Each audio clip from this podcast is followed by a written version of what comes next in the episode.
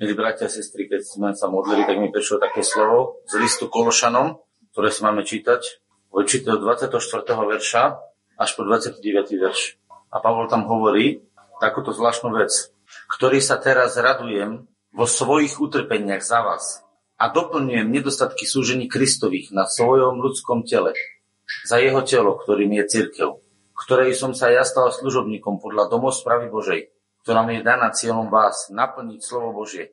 Tajomstvo skryté od vekov, od dávnych pokolení, ale teraz je zjavené jeho svetým, ktorým Boh ráčil oznámiť, čo a jaké bohatstvo slávy tohto tajomstva je medzi pohanmi, ktorým je Kristus vo vás, nádej slávy, ktorého my zvestujeme, upravujúc každého človeka k rozumnosti, učiac každého človeka o všetkej múdrosti, aby sme predstavili každého človeka dokonalého v Kristu Ježišovi, a tým cieľom aj úsilne pracujem, zápasiac podľa jeho pôsobenia, ktoré pôsobí vo mne v moci. To slovo tu hovorí jednu vec na začiatku, že Pavol sa radoval v utrpeniach. Boli to utrpenia zvláštneho druhu, pretože keď prišiel, tak ľudia reagovali zlým spôsobom, pretože mali rôzne predsudky, rôzne veci, ktoré nechápali, rôzne veci, ktoré proste sa im zdali divné. Pretože ľudia videli, že sú len ľudia a prišiel Pavol a ukázal im to, že z týchto hriešných ľudí si Boh povoláva svojich svetých služobníkov, ktorí sú zjavením jeho slávy.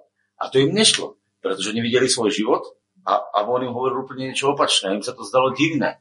A oni to nechápali a mnoho razy sa búrili. A chceli si to nejako zaslúžiť a chceli to nejako dosiahnuť. A preto už to bolo všetko dané.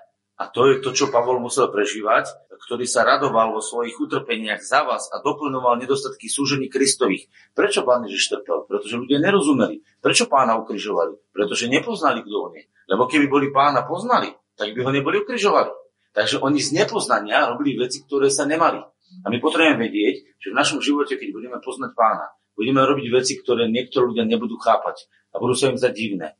A preto bude vznikať určitým spôsobom súženie, napätie, ktoré uh, raz ale pominie. A dôležité je na tom, aby sme sa na tom napätí neurazili. Aby sme nepovedali, že, že prečo sa toto deje, ale aby sme sa radovali, že môžeme zvestovať Krista, ktorý žije v nás. Nádej Božej slávy. Tu čítame, že vraj, ktorým ráčil Boh oznámiť, čo a jaké je bohatstvo slávy. Počúvajte, čo, aké to zvláštne slovo? Bohatstvo slávy. Čo to znamená, že niekto je bohatý? Že má veľa. Čo to znamená? Skúste povedať, čo si myslíte, že znamená, že bohatý? Boh bohatý. Čítame, že Boh súd bohatý. Čítame tak v Efežanom 2. kapitole. Boh je alebo súd jestujúc bohatý. Čo to znamená? Keď, má niekto, keď je niekto bohatý v peniazoch, čo to znamená? Je pre neho veľa tisíc eur, 2000, 10 tisíc? Pre chudobného človeka je aj 500 eur veľa. Ale pre bohatého, jemu je to jedno, či má tisíc, 2000, 5000, 10 tisíc. To je bohatý človek. Viete si predstaviť, že niekto bol povedal, bohatý človek, veľmi bohatý človek. To znamená, že on má toľko, že už ani nemusí počítať. Viete, kde je taký príbeh? E, Jozef, keď zberal, keď zberal to, to obilie, lebo prišlo požehnanie pánov v tých 7 rokoch, tak je napísané, že on už aj prestal počítať. Na začiatku počítali, počítali. A viete si predstaviť, koľko muselo byť toho, že oni už normálne nevládali počítať, že oni prestali počítať. Každý mudrý človek počíta. Každý mudrý človek si to vlastne skladá. A Jozef bol mudrý. Ale bol moment, keď Jozef prestal počítať. Je tak napísané, Janko? Pamätáš si to? Nájdeme to, aby sme vedeli, či to je tak. Oni keď naozaj, keď mali to bohatstvo, oni už nepočítali potom ani. To bolo tak veľa. Môžeš to hľadať kľudne a potom budeme pokračovať. Čo tým chcem povedať? Bohatý človek má tak veľa, že môže rozdávať a nepociťuje stratu. A toto je to, čo nám chce povedať Bože slovo. Boh má bohatstvo slavy. To znamená, on má toľko slavy, že keď aj nás naplní, tak jemu sa neumenší. Naopak, jemu sa namnoží. Tajomstvo, ktoré pôsobí v božskom živote je to, že keď začne pracovať, tak on množí. Všimnite si, že smrť umenšuje, ale život množí. A to nám nechal zapísané aj v ľudskej prírode, pretože keď máte živý a zdravý strom, tak rastie, kvitne a každým rokom je väčší. Keď máte e, živé a zdravé dieťa, každým rokom je väčšie.